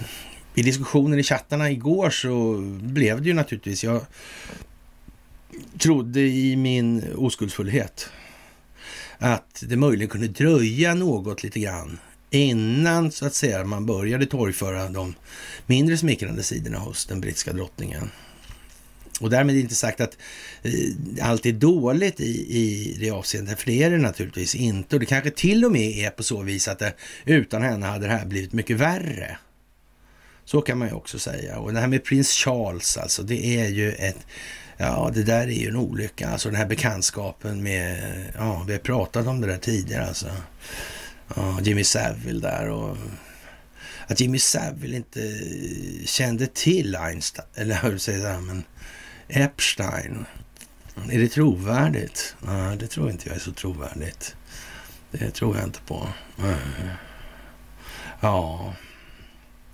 Det här är ju mycket speciellt. Alltså, det här är nära intimt kopplat till underrättelsetjänsterna. FRA till exempel. Är nära kopplat till. Mm, det är det ju. Håller man på med riktigt fräcka svängar med den här eh, före detta FRA-båten Orion som alltså kan man ja, belönas av henne då Sådär. Och hojmannen gör klart för sväng, får man skrika då. Nej, men ändå alltså. Det är vad det är nu. Och eh, ja, Charles kommer att hålla då ett tal i, idag och imorgon ska, lär han ska då så att säga, tillträda då mm, som kung. Mm. Och det här med Diana, det är mycket speciellt alltså. Det är inte utrett alltså. Och nu på något vis så känns det som att det är lite grann krattat för att, ja, vad var det där egentligen? Mm. Det där var på sensommaren 97 där. Mm. Och hon var emot miner också dessutom. Ja, jag vet inte. Jag vet inte. Faktiskt alltså. Det är vanskligt att vara död och utse premiärministrar alltså. Det får man ju säga. Men, men en tidsmarkör är det ju helt garanterat så alltså. Nu svänger någonting i det här. Mm. Så. Och ja, jag hade en sån här i, i eh, ja, barndomshemmet faktiskt. En sån där lapp på väggen med hennes namnteckning på. Den var inte min alltså. Sådär och eh, ja, har väl följt det om man säger som så. Då. Så kan vi säga. Jaha, och Steve Bannon överlä överlämnar en bedrägerirättegång. Alltså ja, är, är, är det så eh, att, att han liksom, ska det skapas ett litet prejudikat här kanske? Eller är han bara en liten girig lallare som tog chansen och, att sno åt sig liksom när han fick möjligheten? Vilket är det tror jag. Och hur blir det där med, med eh, de här utredningarna som pågår parallellt alltså? Kan det här vara menat att skapa eh, eh, ja, en optik på något vis? Alltså kanske till och med möjliggöra exponeringen av information som påverkar allmänhetens opinion i en viss given önskad riktning. Kan det vara så, tro? Eller är det bara lallande? Och det här är ju liksom i högsta grad retoriska frågeställningar jag kommer med som vanligt. Lite tröttsamt sarkastiskt där, liksom uttjatat som fan. Ja. Men lika förbannat alltså. Det går ju inte bort. Det går ju inte bort. Och hur fan ska man orka hålla på? Ja, annars. Nej, man måste kunna garva åt det eländet också alltså. Ja, det är fantastiskt. Det måste jag faktiskt säga att jag tycker. Och eh, jaha, september 09 1776 alltså. Och ja, det var ju ett tag sedan alltså. Det får man ju säga. Och ja, man eh, bildade då United States of America och tog bort namnet och United Colonies alltså. Det är ju liksom årsdagen här nu då. Och ja, sådär alltså. Faktiskt, ja. Det är många, många grejer som går ihop liksom. Hela tiden nu. Man använder sig gärna av symbolik åt andra hållet också. Det är lite grann som det här med underpoddar, faktiskt. Man, man tar lite sådana här eh, yvigheter för att kanske göra det lite mer lättillgängligt för de som mm, mm, lätt faller hem mot den typen av... Som inte tycker liksom att det ska finnas logisk stringens, alltså eller eh, konsekventa logiska kedjor till saklig grund. Så de är inte riktigt lika intresserade. Men kryddar man lite med någon gammal rymdödla eller att... sådär, så går det lite enklare. Sådär. Ja, ni hajar ungefär hur pedagogiken går till då. Det är nödvändigt faktiskt, så är det. Och, och ja, som sagt, speciellt värre får man nog säga just nu. Och eh, frågan är väl hur mycket eh, drottning Elisabeth II det blir här nu och det, det, eh, det kan nog bli en hel del. och Ja, det här är ju lite... Engelsmännen själva börjar dyka på det här med, med, att det finns ju liksom en historik i det här med Hitlerhälsningar och så vidare. Och ja, eh, som inte är så där jättebra. Alltså det här finns dokumentation om det här och jag föreslår alltså att ni använder sökrutan på bloggen och skriver in Cobergota så ska ni se att ni hittar en hel del märkliga saker alltså. Och, och, det kan ju vara långrandigt i och för sig, men nu är det ju också så att det har pågått under lång tid, så det blir ju en hel del alltså att ta till sig, så är det ju. Och, och förstår man det övergripande blir det naturligtvis mycket lättare att plocka in smådelarna i varsitt eh, fack där de ska vara sen då, så att säga. Men man behöver ju faktiskt bara förstå det övergripande och se vad det här är för någonting. Så. Mm. Som sagt, ni har koll på det här och ni är den lilla delen på jorden som har bäst koll på det här eftersom vi sitter så nära kärnan som vi gör i den delen. Mm. Så är det. Och eh, andra länder har naturligtvis inte alls samma möjlighet för de vägrar att tro att det är så här jävla dumt alltså. Vad, vad fan har ingen gjort åt, något åt det här för? Ja, är det så här, då åker vi och bombar direkt liksom. Mm. Ja, ja, vi får se alltså hur det här blir alltså. Det här med att eh, eh Donald Trump då eh, anser då att eh, man har från FBI's sida alltså förfalskat bevisning. Men det skulle underrättelsetjänsterna göra något sånt rent verkar tvivelaktigt. Mm. Tänk om det förekommer alltså. Och i anledning av det så tyckte vi på något vis att den här herr Tony Stigson är värd att påminna sig om alltså. Mm. Det där med att han gick ju loss då, det här med handskarna och de här hemliga handlingar och sånt där. Mm. Det bevisades ju att det var planterat. Och då undrar ju vän av ordning stilla. Jaha. Och ansvaret för den planteringen. Var hamnade det någonstans då? Blev det någon som blev hållen till ansvar till det här, för det här lilla tilltaget med att plantera falsk bevisning. Jag så inte? Nähä, varför inte då? då? Mm. Vad konstigt. Mm. Tänk så märkligt alltså. Mm. Inga aspekter lagt. Men det är ändå märkligt är att det, det framgick ju alltså klart att det var falsk planterad bevisning alltså. Mm. Men ingen blev ansvarig för det. Nej. Den bara fanns där ändå. Mm. Man undrar ibland om kan det här ha varit känt redan då alltså? Ja. Mm. Det är ju konstigt, är det inte det? Mm. Hur långt var planeringshorisonten för det här hela folkbildningsprojektet var? Men det var ju längre. Mm. Kanske Stigson kände till en massa saker. Hm.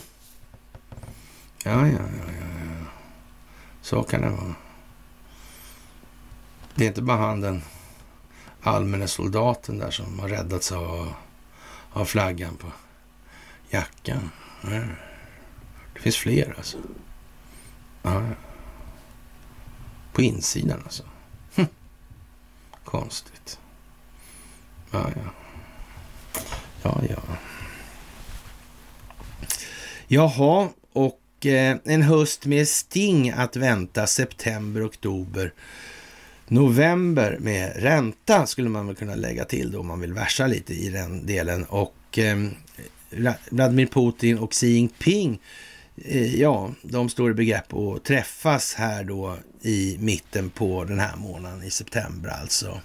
Och ja, det är... Mm, det verkar som att det drar ihop sig. Alltså, de verkar samarbeta mer och mer och mer.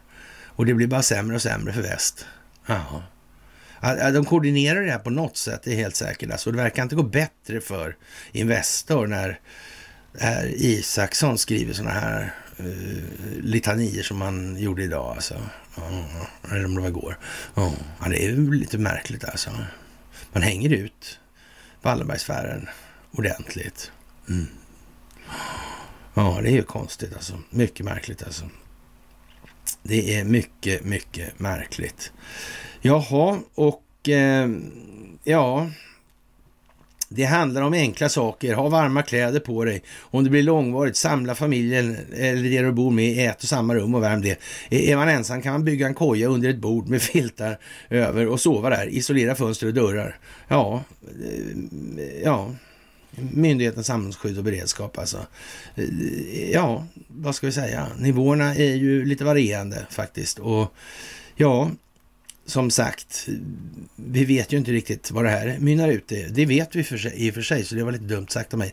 Det här kommer att mynna ut i en mer medvetet medveten och upplyst befolkning. Det är alldeles jävla säkert faktiskt. Och vi kan välja att hjälpa till så mycket vi kan i det här. Eller uthärda det extra lidande som blir av att vi inte gör någonting. Det är liksom inte mer än så. Det är jävligt enkelt på hela taget. Och eh, Carl Bildt, han är förnöjsam, precis som Marcus Oskarsson, med drottning Elisabets gärning. Och så att säga, inte salig hädangång kanske. Och ja, hon gav stabilitet till sitt land under de långa årtionden av nedfall för det brittiska imperiet. Och hon ja, överlevde krig och kämpade med att finna en ny roll i tillvaron i det här. Och eh, med Charles den tredje kommer ja, England eller Storbritannien då att kliva in i en ny era då. Och ja, man kan säga så. Det kan man ju göra. Och det är väl lite det, ja, speciellt faktiskt. Och ja, historiska tillställningar i hennes liv då. Det är från prinsessa Diana till Brexit, alltså skriver man då eh, direkt igår kväll på vissa kanaler då. Det, det tog inte minuter alltså. Ta mig fan. Ta mig fan alltså. Mm. Och vad som kommer nu längs kung Charles väg, det... Ja, som sagt. Det finns Jimmy Savile, det finns den roll som han spelar för Charles i det här. Det finns de kopplingar, de sammanhang, de händelseförlopp som inte har hamnat i ljuset av verkligheten och som helt jävla säkert kommer att komma i dagens ljus framgent. Så är det också. Ja, som sagt, använd sökrutan på bloggen för Coburg Gåta är ett stalltips här. Och Politico, de körde direkt då. Man hann fan inte mer än eh, höra att de var döda så skrev de det korta och eh, olyckliga livet av Elisabeth Windsor. Nu föddes väl inte hon exakt Windsor så vitt jag kan påminna mig. Det var väl 19 man bytte, om det var 17 kanske det var. Jag vet inte noga, men eh, ja, det var där någon gång i alla fall. Och, men det var alltså Kobergåta innan alltså så. Så det är, ja. Som sagt, det är speciellt. Det är helt säkert alltså. Och ja, mycket speciellt. Den svenska kungen poängterade att den engelska drottningen var hans kära släkting. Och jag vet inte vad, vad hur han via, ja, så att säga, nu har de en historia, hovet, av att ha väldigt speciella, ja, PR-strateger om vi kallar dem för det då. Eh, ja, sådär. Mm. Bertil Ternert liksom. Vilken jävla lirare alltså. Jag hade honom som kurschef på kadettskolan en gång i tiden alltså. Han Ja, speciell alltså. ja, Ja, när det kommer till Halmstad kommer det inte kunna briljera om man kommer tid till lektionen i alla fall. Men vad säger du Bertil? Vem, vem är det som har problem här? Är det du eller jag i så fall? Ja, ja men på den nivån liksom. Ja. Och, och ja, eh, det här med att de på eh, presssidan inte kanske skulle... Men det kan vara tillsagt alltså. Det är inte säkert att eftermälet av det här Kobergåta-jippot alltså är... Eh, Alltså, det kan ju bli lite sådär då om man säger. Men, men, men, men man vet ju inte som sagt. Det, det, det, ibland överskattar man folk. Det, det, visst, det gör man ju faktiskt. Absolut alltså. Ja, det är ju inte klokt alltså. Och fem klimattrösklar kan redan ha passerats då på SVT och, och, och, det är rätt så dåligt. Man kan väl säga så här att det, man får nästan känslan av att klimatrörelsen gör drottningens sällskap alltså. Mm. Nu, nu, får vi hoppas för, för drottningens skull att inte hon hamnar där det luktar lika mycket svavel. Eller riktigt lika mycket svavel i alla fall. Så alltså som klimatrörelsen. För de, den så att säga, i, ja, det är ju vad det är. Nu är det individer, alltså de kan ju ta sitt förnuft i fånga i de här sammanhangen. Så är det också. Va? Det får man ju också tänka på. Och eh, ja, eh, TV4 Play kör ut att gensaxerna gensaxarna börjar användas på patienter i ja, Skellefteå alltså. Och, och ja, man, i Umeå universitet som vanligt alltså. Mm, de har inte hållit på med det här länge alls. Lovar de. Mm. Ja, men då så. Då så. Och frågan är väl om det här med, med ja, de här passen då, de här mm, brittiska samväldet och det här. När hon är död nu, vad blir det där egentligen? Mm. Hur blir det med all den här all mark som hon ägde? Ägde? Mm. Mm. Havsbottnar? Jaha. Ja, ja. Som sagt, det är ju vad det är alltså. Sådär. Och eh, ja, det är ju lite tid för ljuset från verkligheten. Det måste man ju säga. Jag vet inte om det går att... Ja, det trappas upp ur alla tänkbara och otänkbara perspektiv nu. Vi står inför någonting som är helt otroligt alltså, faktiskt. Och eh, ja, regeringen garanterar alltså 250 skattemiljarder till energibolag så att de här energibolagen kan låna ut de här skattemiljarderna till skattebetalarna om skattebetalarna inte kan betala energibolagens räkningar med ränta. Ja, som sagt, det finns lite olika sätt att uttrycka det där på. Och som sagt, nu måste faktiskt människor förstå att det här är ju inte sådär väldigt, väldigt lyckat alltså. Och US Cyber Command, NSA, de ja, försvarar det här valet nu alltså. Men ja... Och så frågan är här i, i det sammanhanget alltså. Den här geofencingen, vad har den egentligen bedrivits någonstans? Riktat mot vad? Kan, har de tänkt på det alltså? The enemy within, tror, eller har de missat det helt? Det har de gjort, ja. Mm. Ja, jag vet inte. Men det kan vara så att de har missat det helt. Ja. Och Wallenbergs stjärna vill lämna Ericsson som rubrik i Dagens Industri. Ja, ord för styrelseordföranden där. Mm.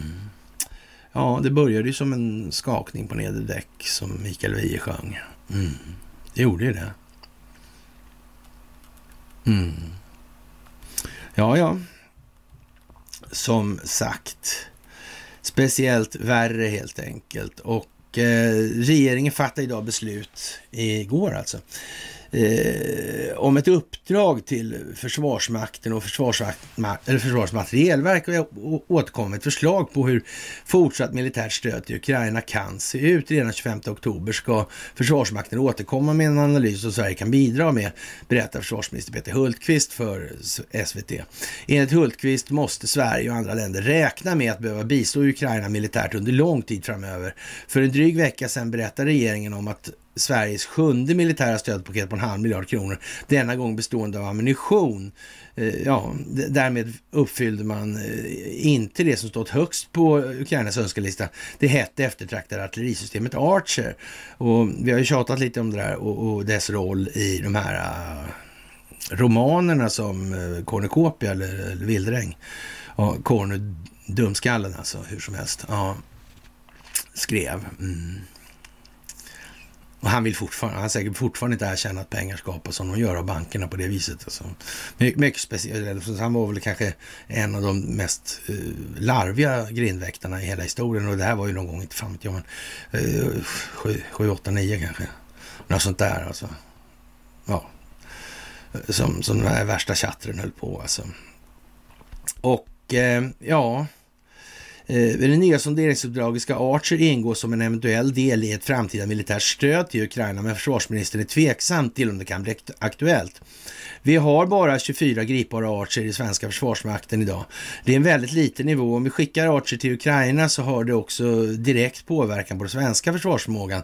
Så just det beslutet är inte enkelt, säger Hultqvist som eh, undrar hur man försvarar med 24 stycken Archer-pjäser. Eller jag undrar i alla fall hur man försvarar det på det viset. Om det nu handlar om ang väpnade angrepp alltså så får man väl anta att de klarar av att räkna även på så att säga de strategiska instanser som sköter planeringen för en sån insats på motsatt sida alltså.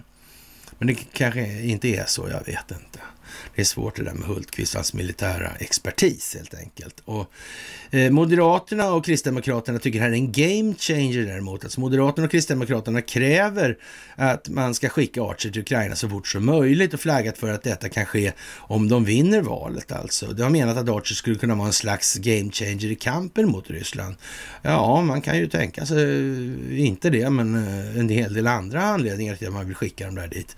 Och, och det är klart att har man lite i, i bagaget då som till exempel Kristersson har va? Med, med, med den här, jag höll på att säga Plant Parenthood menar jag inte men Oh. Adoptionscentrum däremot, mm, barnhandeln. Mm. Ja, då är det klart att då är man ju liksom lättare att, få, att få medgörlig helt enkelt. Det, det är inte så svårt att räkna ut det faktiskt. Ja, Peter Hultqvist återkommer till att en sån åtgärd skulle försvaga det svenska artilleriförsvaret väsentligt. Archer är dessutom ett avancerat system som kräver särskild utbildning och underhåll för att det ska fungera. Han tycker också att det är olyckligt att skapa politisk strid i den här frågan. Politisk enighet i just det här fallet är särskilt angeläget, menar försvarsministern. Jag tycker inte man ska göra stödet till Ukraina med enskilda vapensystem till en valfråga, säger Hultqvist. Ja, vad ska vi säga? Heja Rultqvist! det kan vi säga. Det tycker jag faktiskt. Och det rullar lite lutar alltså. Ja, och, och man får väl säga att eh, ja, eh, det bästa Sverige kan göra för vårt försvar Eh, den närmsta tiden är att ge oss det berömda självgående artillerisystemet Archer, säger Ukrainas utrikesminister Dmitrij Kuleba på en pressträff alltså. Och, och, det är ju lite speciellt. Archer är ett modernt artilleri som tillverkas av BAE Systems. Bofors AB för den svenska armén. En stor fördel med systemet är enligt Rein Pella, lärare i vapenteknik på Försvarshögskolan, att det går väldigt snabbt att stanna och skjuta och sen åka vidare. Det som kallas att omgruppera alltså. Eh, det är det här med artilleribekämpningen. Man får passa sig lite för det om man håller på att skicka saker i luften sådär, för någon, någon kan bli tjurig helt enkelt. Sådär. Och det kommer ju som jag brukar säga med vändande post i dagens teknologiska utlägg utvecklingsnivå klimat alltså. Så är det. Mm. Från att man stannar och kan skjuta så är det knappt eh, 30 sekunder alltså.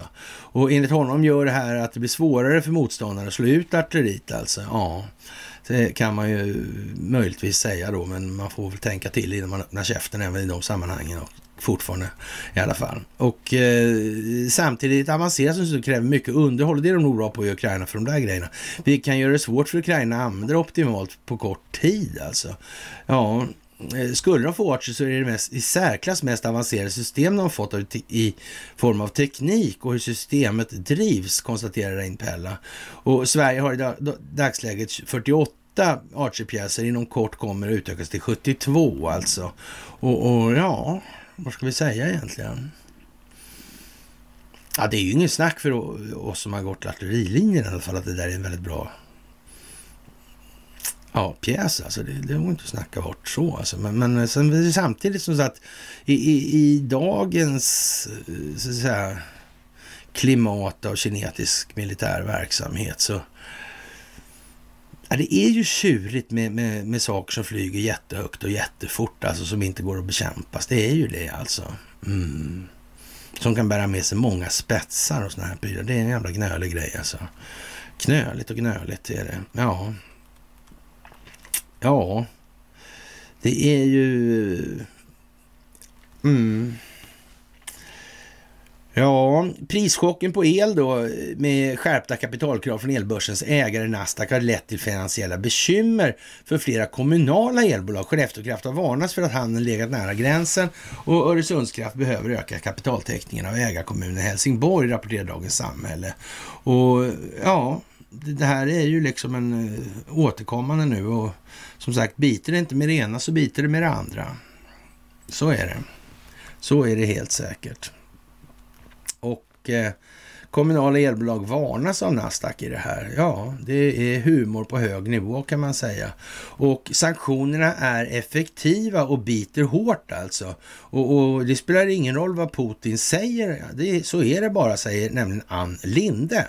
Och eh, det här, eh, ja, att man så att säga kräver nu att man ska eh, ja, ska man få några gasleveranser så måste man ta bort sanktionerna. Det, det, det är ett bevis för det helt enkelt. Och eh, ja, Ryssland står inför alltså en signifikant dränering av järnkapacitet alltså och det är hög arbetslöshet och, och brister på importerade produkter enligt utrikesministern.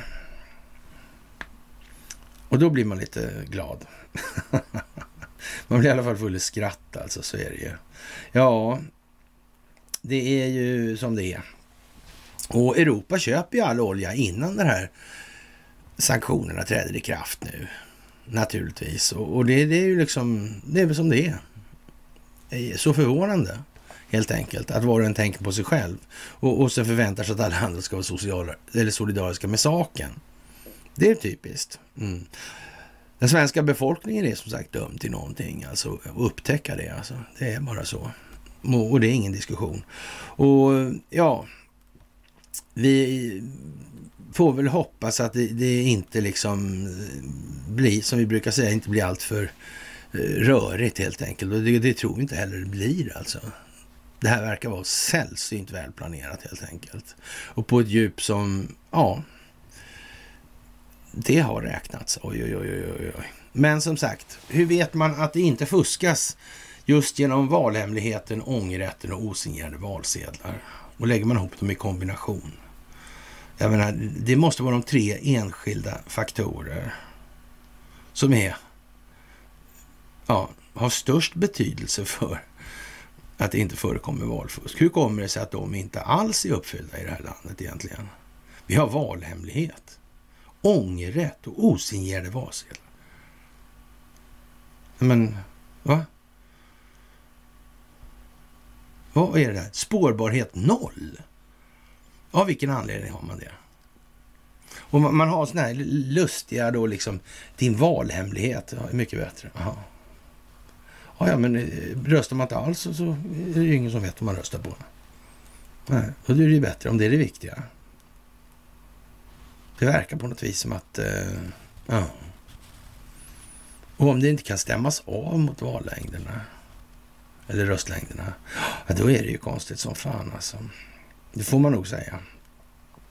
Och eh, många eh, fastnar väl i det här med drottning Elisabeth något dygn eller så här nu då, men ja, det är ju vad det är också som sagt. och, och Forskare undersöker möjligheten att äta människokött på TV4 och, och, respekten för liv kanske är någonting man ska tänka på. i det här mänskligt liv alltså?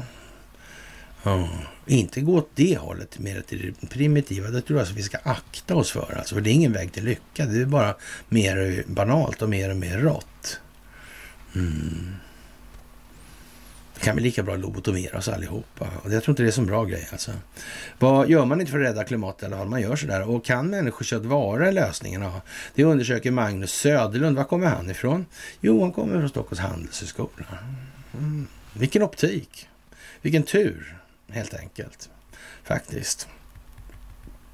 Ja, och Eh, Trump han hintar lite grann nu om att han kanske kommer kliva på igen då, eller ställa upp i valet i vart fall. Mm. Mm. Ja, vi får väl se vad som händer helt enkelt. Faktiskt. Och eh, lite intressant alltså. Och se vad det kommer ut i och vad som kommer nu närmsta tiden. Och Ja, domare skjuter upp beslut om nödvändigt SAS-lån och ja, den amerikanska justitiedepartementet anser ju att SEB bör inte fortsätta som rådgivare till SAS. Alltså myndigheten ser problem med storbankens styrelseordförande Marcus Wallenbergs koppling till flygbolaget, rapporterade ju som bekant E24 här förleden häromveckan. veckan. Mm. Och nu fick de ingen lån här alltså, för, för det, det sköts upp alltså. Ja. Men är, är det koordinerat det här på något vis? Är det någonting som riktar sig mot Investor och familjen Wallenberg från amerikansk sida nu i det här? Det ser nästan ut så. Det ser nästan ut så i alla fall. Man vet ju inte faktiskt. Samtidigt som det här med Ericsson-rapporten går upp och tar fart igen alltså. Det är ju konstigt som fan alltså. Och det handlar om det svenska rättssystemet i stora delar, så är det ju alltså. Och eh, bristen på rättstolkar är väldigt stor, alltså hotar Sveriges internationella ställning som rättsstat. Och debattartikeln är skriven av Magdalena Josefsson, rättstolk i polska och Jonas Hartelius minsann. Han med farlighetsgraden på narkotika från Carnegie-institutet. Han som prissätter narkotika. Eftersom straffpåföljderna har med farlighetsgraden att göra. Ah, och det i sin tur spelar en roll för priset på narkotika. Mm. Ja, ja, ja, ja, ja. Där ser man, där ser man, ja.